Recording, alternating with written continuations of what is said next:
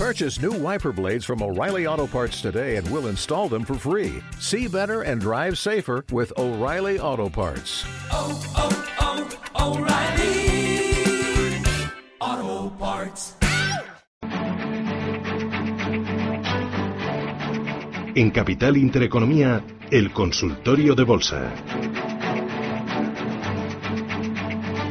Estamos en pleno consultorio de Bolsa Española con Juan Enrique Cadiñanos, Admiral Markets. Mientras que recibo las primeras llamadas, me interesa más móvil. Se ha incorporado hoy al IBEX 35. ¿Cómo lo ves? Eh, ¿Te gusta? ¿No te gusta? ¿Es un valor para tener en cartera? ¿Ha subido ya demasiado? Bueno, es una compañía que es cierto que ha ido de, menos a más a lo largo de, de, los últimos, bueno, diría meses, ¿no? Casi, o incluso eh, semanas. Es una compañía que, bueno, venía de, de, cotizar en ratios cercanos a los 17, con descuentos comparativos eh, por encima del 5% en líneas fundamentales es una compañía está algo cara dentro de lo que cabe.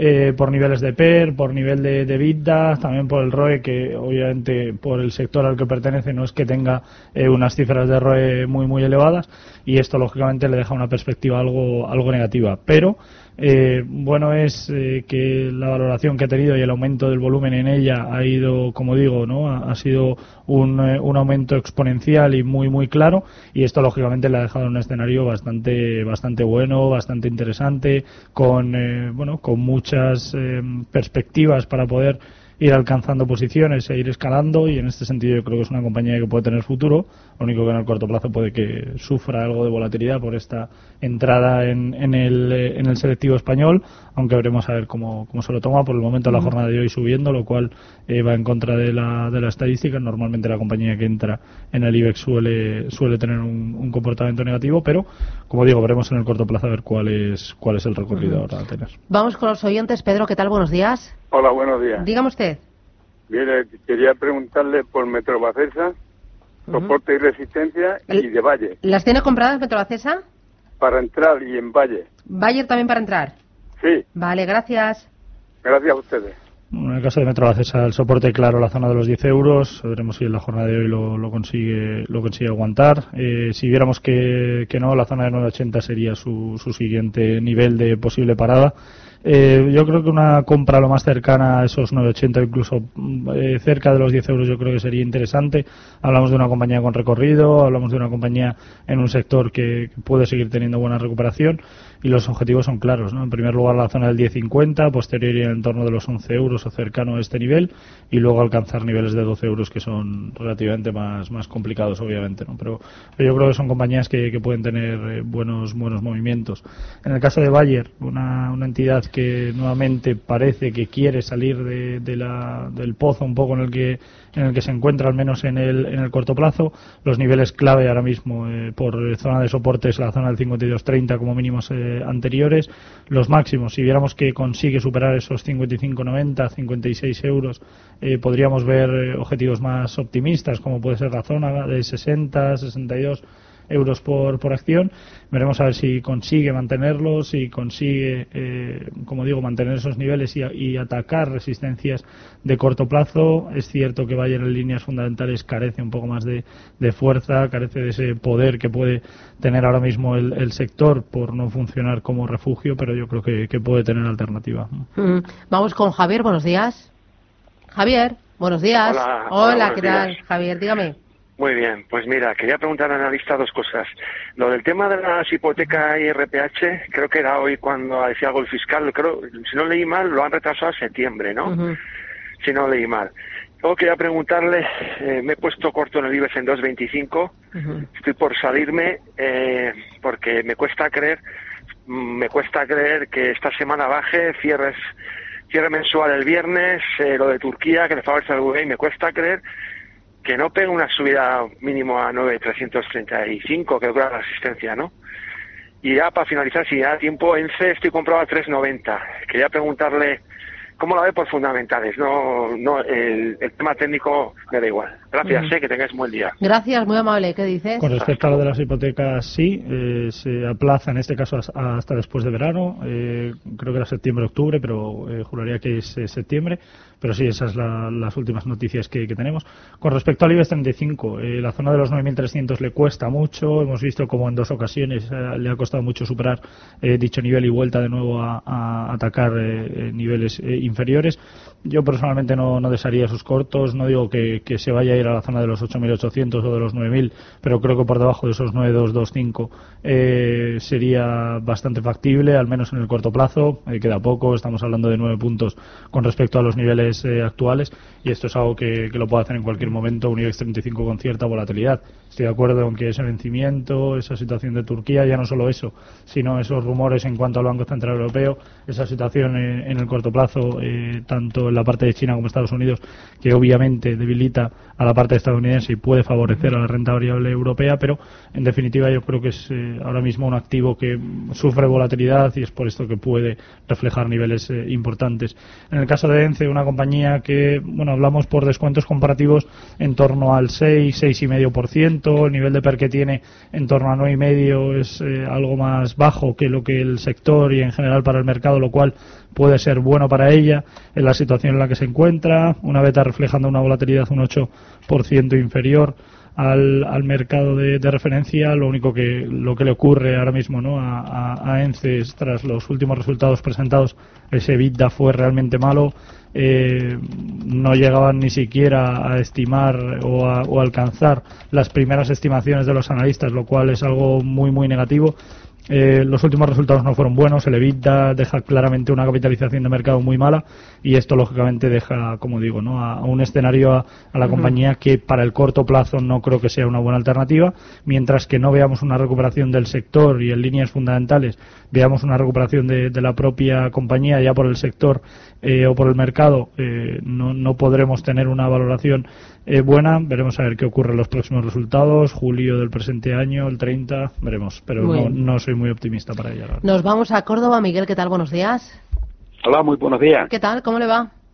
Pues mire, aquí andamos luchando, Ujú. una vez perdiendo, casi siempre perdiendo Ay. y pocas veces ganando. Bueno, a ver, ¿qué Mira, le duele más? consulta, muchísimas gracias Sí. por dejarme consultar. Mire usted, estoy metido en IAG y en Santander. Ah, IAG le voy perdiendo algo y Santander también. Y tengo, claro, yo quisiera meterme algo más en, en IAG, pero si pudiera cogerla sobre 5, claro, antes de que llegue el día 5 de julio, porque es cuando para coger el dividendo. Y después Santander, pues también estoy en pérdida, pero mm, no sé si meterme en algo más, porque la ampliación, tiene que hacer una ampliación de capital para mm, eh, comprar la filial de México y también puede perjudicarle a la acción. Quiero que me den unas pinceladas a ver qué le parece. Muy bien. analista. Pues gracias, muy amable. A ver si pudiera comparar a las 5 en unos días, Santander, Estupendo. o sea, IAG. Pues le ayudamos. Gracias. IAG y gracias. Santander, ¿cómo lo ves? Bueno, en el caso de IAG es cierto que las perspectivas y la evolución que ha tenido ha sido claramente negativa, tanto en el corto como en el medio plazo ha ido perdiendo niveles eh, importantes, perdía la zona de los 7, 6 y medio, 6, 5 y medio con muchísima facilidad. Yo creo que podría tener eh, relativa facilidad para, para eh, adquirir, en este caso, acciones de IAG en torno a los 5 euros por, por acción. Único que no soy especialmente optimista con respecto a la evolución de, la compañía, pero bueno, yo creo que para medio plazo es una compañía que eh, no es que entremos en trampa valor al- a, medida que los precios van cayendo y que puedan tener una perspectiva favorable, al menos de corto plazo. Esto es algo que le puede venir bien. Yo no creo que, como digo, deba tener problemas para eh, alcanzar eh, títulos, ¿no? O, u obtener, en este caso, títulos de la compañía en torno a 5. Yo creo que con paciencia es algo que, llegará. En el caso de Santander, obviamente, esa ampliación de- debería o podría debilitar eh, los precios de, la acción, al menos en el, en el corto plazo. Es cierto que las perspectivas de la banca ahora mismo no, no pasan por su mejor momento. Eh, nos encontramos en una situación en la que bueno, la propia banca no tiene margen de, de maniobra con esos tipos de interés y obviamente que bueno, debilita la situación actual, debilita en el, a la situación que tiene y sobre todo la perspectiva que tiene de corto plazo en general a la banca y al, y al medio plazo. Son escenarios ahora mismo para ellas eh, muy débiles débiles en cuanto a una fragilidad clara en, líneas fundamentales y mientras no supere niveles técnicos no podremos hablar de cambio de tendencia. Por el momento yo creo que Santander ahora mismo la, dejaría un poco de lado hasta que no veamos movimientos significativos. Eh, vamos con Madrid. Carlos, buenos días. Hola, buenos días. Dígame. Enhorabuena por el programa. Mire, eh, quería ver qué me aconsejaba la analista porque estoy cogido a 26.50 en bolsas y mercados y me parece que estamos en un nivel en el que a lo mejor podía promediar. Que me aconseje. Gracias, muy amable. Adiós. Gracias. ¿Lo de promediar te gusta? Nunca, nada. Nada, ni a la baja ni a la alza, nada. Nada, nada. Y, hombre, si queremos promediar porque, porque confiemos en el valor o porque confiemos en, en la estructura de la entidad y que sea algo favorable para nosotros de cara al medio o incluso largo plazo, eh, obviamente que lo podríamos valorar y lo podríamos tener en cuenta. Mm. Pero el promediar simplemente por el hecho de que hayan caído los precios y eh, queramos promediar a la baja, eh, bueno, títulos en este caso, nunca he sido, la verdad, para nada partidario de esta situación es algo negativo, claramente negativo. Estadísticamente vamos a, perder. Me refiero, tenemos eh, la estadística en nuestra contra y eso no es nada favorable. También la probabilidad. En este caso, eh, la situación de bolsas y mercados pasa ahora mismo por la superación o no del, entorno de los 22.80, 22.70, nivel clave de, de resistencia de corto plazo. Vemos como a medida que los precios han ido intentando alcanzar eh, niveles de, eh, superiores a, esta cota no lo ha, no lo ha conseguido. Vemos cómo esa salida eh, han intentado sacar no productos nuevos en cuanto a la comercialización, pero la CNMV ya ha dado un traspié y ha dado un, bueno, un revés ¿no? a esta situación, asemejándolo lógicamente en cuanto a volatilidad y riesgo a otros productos derivados. y esto, lógicamente, como digo, no le deja un, un escenario negativo, una situación que no hace que BME consiga en definitiva alcanzar niveles de volumen de contratación, lo cual le viene muy mal. Yo creo que en el medio plazo es una compañía que podría cotizar por encima de 23, incluso por encima de 24 euros, pero es una batalla que, le va a costar le va a costar lidiar. Recuerdo el teléfono 915331851, José de Madrid. Buenos días. Hola, buenos días. Uy, dígame. Quería saber qué es lo que ha pasado con ACS. ACS. Que hoy ha venido con un descuento y si se compran acciones hoy, mm. ¿tenemos derecho al dividendo o no? Muy bien, pues nada, le ayudamos. Gracias, José, que tenga suerte. Gracias. ACS. Sí, eh, en principio sí, la, compañía ya notificó que, sí que tendrían acceso incluso a los de la fecha, eh, también incluida la fecha de hoy. Por lo tanto, bueno, es algo que, que, podríamos tener podríamos tener en cuenta de cara a esa valoración. Una compañía que no creo que vaya a tener buenas valoraciones en cuanto a líneas fundamentales. Hablamos de, descuentos muy muy pequeños, eh, por debajo incluso del, del sector al que al que pertenece y esto no, no es algo positivo, no es algo que le deje en un escenario eh, favorable. Eh, yo creo que desde el punto de vista técnico, mientras no supera la zona de los 37 euros de nuevo, no podremos hablar de de, cambio de tendencia, no podremos hablar de perspectiva alcista. Una compañía que tanto la beta eh, representa un 22% por encima de, de, la volatilidad actual. El beneficio por acción de los últimos resultados no fue para nada favorable. Es cierto que el PER está algo bajo, pero también hay que tener en cuenta la deuda que, tiene la compañía y esto lógicamente le deja en una situación muy mala. Los últimos resultados no fueron buenos, veremos a ver qué ocurre con los siguientes en julio del presente ejercicio, así que nada, esperar a, ser fuertes con ella y aguantar, pero yo creo que la perspectiva no es que sea especialmente favorable. Muy bien, eh, vamos con alguna consulta a través del WhatsApp. Eh, empiezan a escribirme los oyentes. Eh, voy a ver eh, con el primero.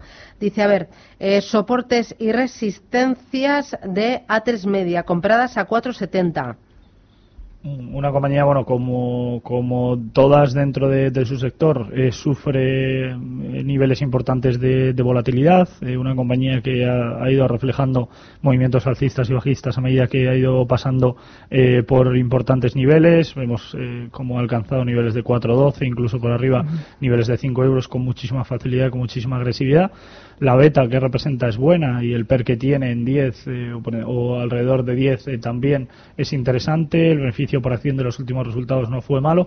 Lo único que no se ve reflejado en los precios de la acción, bajo mi parecer, yo creo que es una compañía que debería cotizar eh, cercano a niveles de, de 5 euros. Por lo tanto, soy algo optimista con respecto a ella. Mucha paciencia porque esa volatilidad nos va en muchas ocasiones a, bueno, a intentar sacar ¿no? del, del mercado, pero yo creo que es algo que podremos tener en cuenta podremos valorar y que bueno, de alguna forma podría ser algo eh, positivo para ella. Yo en el medio y en el largo plazo soy, soy optimista. Muy bien. Eh, nos preguntaba también este oyente por soportes y resistencias de Siemens Gamesa una compañía también que ha ido bueno adquiriendo no protagonizando en este caso situaciones muy complicadas a lo largo del, del año en cuanto a volatilidad.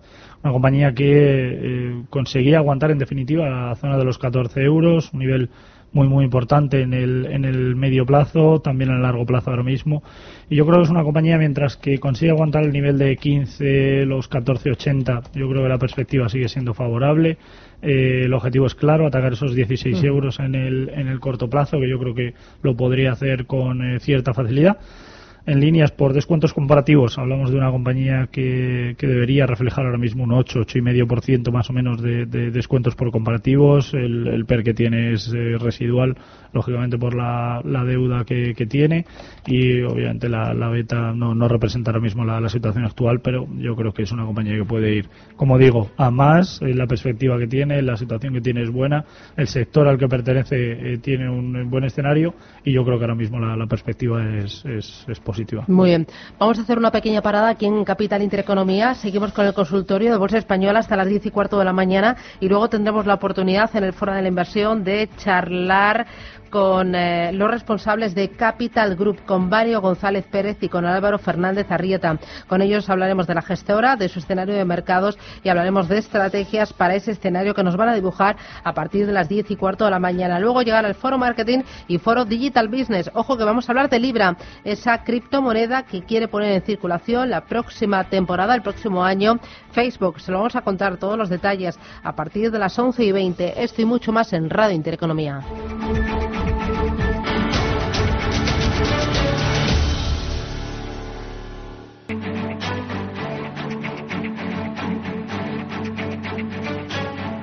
En Capital Intereconomía, el consultorio de bolsa. Consultorio de Bolsa con Juan Enrique Cadiñanos Admiral Márquez y con ustedes pueden llamarnos al 915331851 o si lo prefieren escribirnos al WhatsApp 609224716. También nos pueden mandar sus notitas de voz. Eh, mi pregunta es si nos encontramos en el mercado con un valor que sea muy lateral y que continuamente se esté moviendo entre soportes y resistencias, ¿sería buena idea estar en corto y en largo al mismo tiempo o es un disparate? Gracias. ¿Es un disparate? o sea, es interesante si las sabemos trabajar, se llaman estrategias bidireccionales, pero es muy complicado trabajarlas. Eh, lo mejor en ese escenario es trabajar con productos derivados como las opciones financieras que nos dan pie, en este caso, a poder obtener eh, la prima eh, dentro de un rango, quiero decir. Imaginar, por ejemplo, una acción que cotiza entre tres y medio y 4, por decir algo, ¿no? Pues siempre que no se vaya por encima de 4 o siempre que no se vaya por debajo de tres y medio, mm, eh, nos viene bien y ganamos ambas primas, ¿no? En la, en la venta. En este caso sería una venta de call y una venta de put mismo escenario, mismo strike, perdón, mismo vencimiento y eso lógicamente nos, nos da el, poder obtener ambas ambas primas. Eh, bueno, eso es algo que nos viene bien eh, en cuanto a no tener volatilidad. Obviamente si se va por uno de esos dos lados nos, nos viene mal, claro. Pero eh, muy muy claro que tengamos o tenemos que tener muy claro que esas estrategias bidireccionales son muy muy factibles, me refiero, son muy buenas para poder trabajar eh, muy rentables también, pero como digo, hay que saber trabajarlas muy bien, estar muy, muy encima y tener ese plan o esa estrategia de trading muy bien enfocada y muy bien efectuada, pero bueno, podría ser, aunque es, es complicado. Vamos con el siguiente de los oyentes, nos está llamando, lo tenemos ya desde Sevilla. Mario, ¿qué tal? Buenos días. Hola, buenos días. Dígame usted, Mario. Mire, yo he llamado para, para comentar un par de cuestiones primero, ¿qué le parece al, analista o qué le parecería eh, acudir a, la OPV que sale de la empresa esta Energía, que es filial de Iberdrola en Brasil? Muy bien, ¿algo más? Y, sí, y luego eh, el tema de, de IAG, eh, teniendo en cuenta el PER, en fin, y la situación eso, aunque creo que lo he comentado antes, y teniendo en cuenta los dividendos que va a repartir ahora, que es alrededor de medio euro, que es cerca de un 10% de la cotización aproximadamente ahora. ¿qué, le parecería entrar? Venga, Muy muchas bien. gracias. A pues gracias. Plazo. Muy amable. Adiós. Con respecto a la UPV, bien, yo creo que es, eh, puede ser interesante. Tampoco voy a decir que es una locura y que es eh, la, mejor situación ahora mismo en el, en el corto plazo, pero creo que, que le podríamos sacar algo de, rentabilidad. Eh, creo que puede estar bien. la compañía madre, obviamente en este caso Iberdrola, puede dar un sustento y obviamente un soporte muy muy bueno a esa, a esa operación. Yo creo que es algo que le puede venir bien a la compañía también por esa bueno, externalización de la parte del negocio y esa expansión de esas líneas que yo creo que, que le viene bien en definitiva para poder seguir creciendo. Eh, por lo tanto, yo personalmente sí que valoraría el, acudir. Eh, en cuanto a la situación de IAG, ya sabéis que no soy muy partidario de entrar en, acciones por el, tema del dividendo. Lo que nos dan por, por un lado nos lo quitan por el otro. Me refiero al precio de la acción cae acorde con el reparto en, en cuestión. Pero, bueno, en este caso, como hemos dicho antes, no hablamos de una compañía que el, escenario que tiene actualmente no es que sea especialmente, especialmente positivo. Veremos a ver qué ocurre en los próximos resultados que los conoceremos por agosto del, presente ejercicio y que tendremos que estar atentos a, ellos, pero yo creo que es una compañía que eh, sigue teniendo muchas debilidades. Eh, la situación del, eh, crudo tampoco es que le, favorezca mucho. Yo creo que esto también le puede debilitar, al menos en el medio plazo. Pero bueno, en líneas fundamentales yo creo que, los descuentos cada vez son mayores, lógicamente, por el precio de la acción que va cayendo, pero ah, hay que estar muy, muy atentos y con mucho cuidado este tipo de, compañías ahora mismo. Eh, otro de los oyentes dice, hola, soy Begoña, ¿me podían analizar técnicas reunidas y también Solaria? Gracias. Bueno, en el caso de, Solaria, una compañía que ha ido eh, también, eh, bueno, acaparando mucho protagonismo a lo largo de, todo el de todo el ejercicio, muchas de las veces un protagonismo negativo, porque bueno, esa volatilidad no es que le esté favoreciendo mucho, perdía niveles importantes de la zona de los 5.20, los 5, incluso perdiendo niveles eh, de los cuatro y medio. Parece que quiere recuperar posiciones, al menos en el corto plazo yo sí que soy algo pesimista, eh, eh, optimista, perdón, con respecto a los precios de, la acción. Siempre que consiga superar la zona del 4,80, eh, yo creo que es una compañía que podría ir a más. alcanzar niveles de 5 euros es algo que le podría venir muy bien y que yo creo que, que lo debería reflejar relativamente fácil. Yo creo que es una compañía que puede tener algo de, recorrido. En el caso de técnicas reunidas, mientras no pierda niveles de, soporte importantes como son la zona de los 22 y medio, eh, algo optimista con respecto a la evolución. En líneas fundamentales es una compañía que sigue teniendo una debilidad enorme. Eh, es ah. cierto que la volatilidad es algo menor que el mercado de referencia, pero los últimos resultados fueron eh, no muy positivos. estaremos pendientes de los siguientes a finales de julio del presente año, pero, pero bueno, es una compañía que ahora mismo no, no evoluciona favorablemente. En líneas fundamentales y por descuentos comparativos cada vez va peor y esto es algo que le deja un escenario negativo y no creo que sea el, año, la verdad. Muy bien. Y una última consulta. Dice, tengo Caixas compradas a 3,87, vendo, mantengo y Telefónica compradas a 8,10. ¿Qué me recomienda? En el caso de Caixa, hemos hablado antes un poco del sector eh, financiero. Eh, yo creo que son compañías que ahora mismo no, no están o no van a pasar por su mejor momento, sobre todo por la situación eh, por la que pasa en general el sector. Esos tipos de interés no les deja un escenario muy, muy positivo. Dentro de la banca podría de alguna forma desmarcarse un poco eh, y digo podría, eh, las principales, Santander BBV, pero yo creo en el caso de Caixa, eh, muy, muy complicado para ella. En el caso de Telefónica, muy rápidamente, hablamos de una compañía que, que sigue reflejando mucha, mucha debilidad, mucha deuda, que pese a que la venta de Telsius y de O2 le ha conseguido remarcar y sobre todo en este caso desmarcar de toda esa situación, al menos en el corto plazo, y es algo que no le viene bien a, a la compañía porque no ha conseguido desmarcarse del todo no consigue ampliar y hay compañías dentro del sector que le hacen daño yo creo que es una alternativa no muy buena ahora. Muy bien, Juan Enrique Cadiñanos, Admiral Márquez, gracias por ayudar a los oyentes, por enseñarnos un poquito más de bolsa, de análisis, que tengas feliz semana y buen lunes. Cuídate. Adiós.